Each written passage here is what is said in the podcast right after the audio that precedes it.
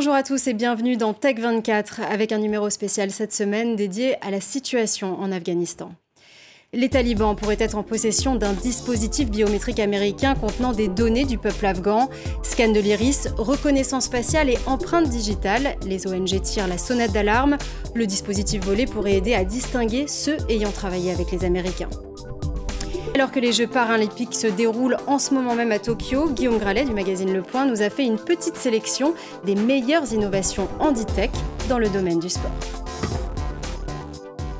On les surnomme les rêveuses afghanes. Plusieurs adolescentes spécialistes en robotique ont dû fuir Kaboul pour échapper aux talibans. Elles ont finalement été accueillies au Mexique et au Qatar. Ces jeunes femmes ambitieuses avaient fait la une des journaux après avoir remporté un prix international de robotique. Récit de Julia Guggenheim et Olivia Salazar Winspire.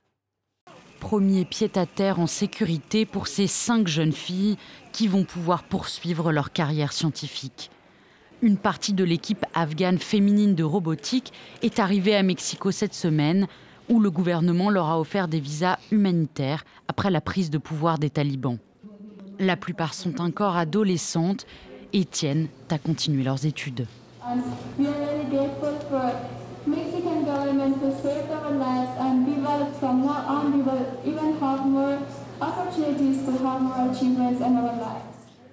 D'autres membres de l'équipe ont été accueillis au Qatar, où elles ont évoqué avec douleur leur départ précipité.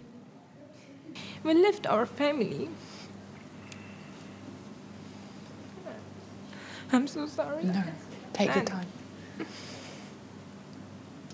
And it was so hard for us because um, our family there and um, and our country destroyed les filles de l'équipe afghane de robotique ont remporté plusieurs prix internationaux pour l'innovation. En 2017, leur robot destiné à aider les petits fermiers aux champs qui fonctionnent à l'énergie solaire a raflé la première place au festival estonien Robotex. La même année, elle participe à une compétition de robotique à Washington grâce à des visas obtenus à la dernière minute par les autorités américaines. Plus récemment, c'est la crise sanitaire qui occupait les jeunes filles avec la conception d'un ventilateur bon marché pour les malades de la Covid-19. Guillaume Gralet du magazine Le Point nous a rejoint sur ce plateau. Bonjour Guillaume. Bonjour Julia. On vient de voir ce magnifique reportage avec des jeunes femmes courageuses, ambitieuses, qui continuent à poursuivre leur passion malgré les difficultés. Et elles ne sont pas les seules. De nombreuses startups ont été créées, euh, notamment à Kaboul, et un vrai écosystème tech assez dynamique s'est développé. Oui, prenons un exemple par exemple Click.af qui a été créé en 2016 à Kaboul et qui a été une véritable vitrine des artisans locaux qui pouvaient vendre aux États-Unis mais également en Angleterre euh, ou en Australie. Cette effervescence, euh, Julia, elle a attiré l'attention de beaucoup d'investisseurs, d'accélérateurs de start-up. C'est le cas par exemple de euh, Techstar ou encore de Google via son euh, programme Startup euh, Grind. L'idée, c'était vraiment de réduire le chômage local, de créer un écosystème particulièrement dynamique. Et cette effervescence, elle a été un peu stoppée net. On a vu des entrepreneuses obligées de se cacher, mais d'autres, Julia, résistent. C'est le cas par exemple de la designer Ayeda Shahab qui, avec ses 290 000 followers sur Instagram ou encore 400 000 personnes qui la suivent sur TikTok lance des cris d'alerte, appelle euh, à résister, à, accorder toujours beaucoup d'importance à l'éducation euh, des, jeunes femmes. L'éducation, c'est également le combat de Mora Educational Complex. Vous savez, c'est une structure qui a joué un rôle clé dans l'éclosion euh, des Dreamers. Vous savez, ces fans de robotique qu'on a vu dans le sujet juste auparavant. On espère bah, que ce complexe pourra continuer à exister. Alors Guillaume, la prochaine bataille dans la tech, et ceux qui nous regardent le savent, ce sera de savoir qui aura la mainmise sur les minerais.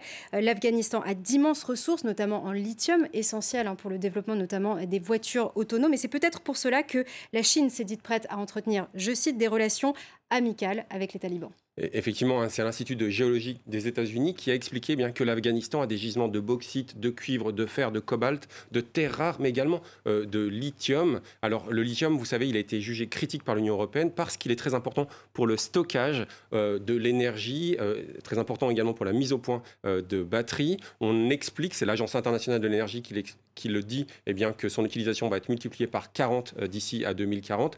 L'Afghanistan est assis sur un stock immense de lithium, explique également Guillaume Guillaume Pitron, vous savez, l'auteur euh, du livre La guerre des métaux rares. Et pour vous donner une idée, Julia, eh bien, le potentiel de toutes les ressources souterraines du pays est estimé à 1000 milliards de dollars. C'est absolument énorme. Et d'ailleurs, on imagine bien que les grands noms de la tech, hein, je pense par exemple à Tesla, euh, pourraient en souffrir.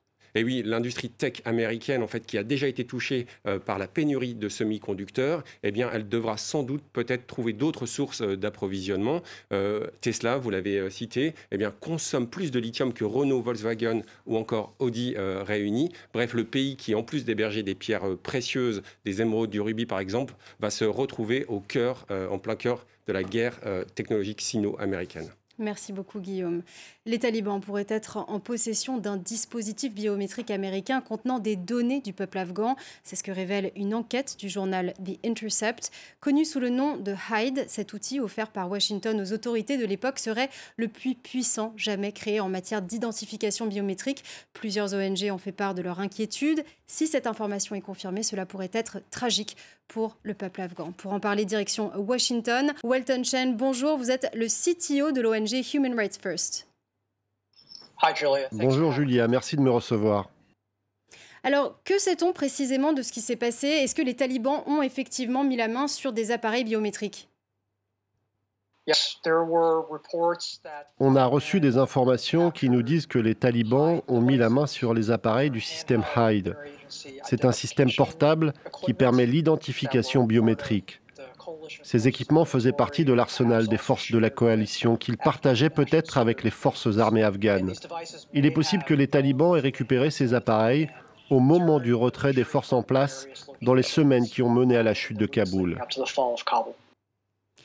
À quel type de données aurait-il accès précisément et quelles pourraient être les conséquences pour les citoyens afghans?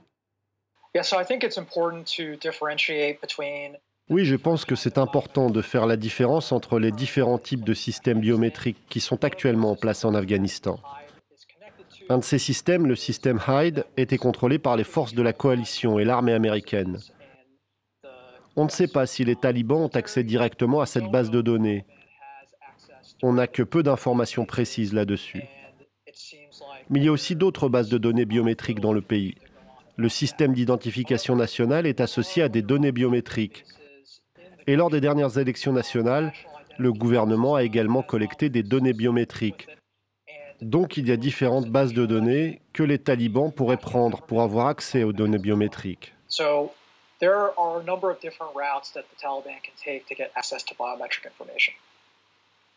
Welton, est-ce que certains de ces outils pourraient aider les talibans à différencier les Afghans ayant travaillé avec les Américains par le passé? That's the major concern, certainly from our c'est la plus grande inquiétude de la part de toutes les organisations et pour nos alliés, que des talibans aient accès à la plus grande base de données collectée par les forces de la coalition. Dans cette base de données, il y a des informations à propos d'interprètes avec lesquels nous avons travaillé, des Afghans qui ont travaillé sur nos bases. Ces informations ont été collectées sur un nombre important de personnes pendant des années. ce serait une prise qui permettrait d'identifier des personnes associées avec huit organisations, des défenseurs des droits humains, et qui mènerait à des populations vulnérables.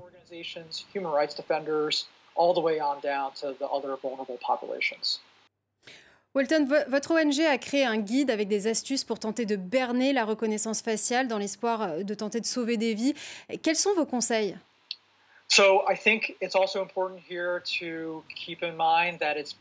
pense que c'est aussi important de garder à l'esprit que c'est très difficile, et je le dis dans le guide dès le début, d'éviter la détection biométrique. Si quelqu'un vient chez vous et utilise un appareil pour relever vos empreintes ou votre scan rétinien, il va réussir à récupérer ces données d'une manière ou d'une autre.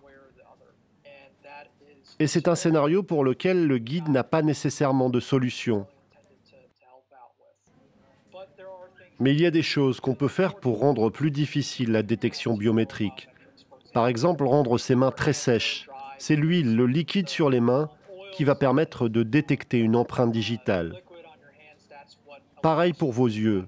Il y a des manières de dilater les pupilles afin de rendre la détection plus difficile. Welton Cheng, le CTO de l'ONG Human Rights First, merci infiniment. Merci Julia. Et c'est l'heure de Test 24.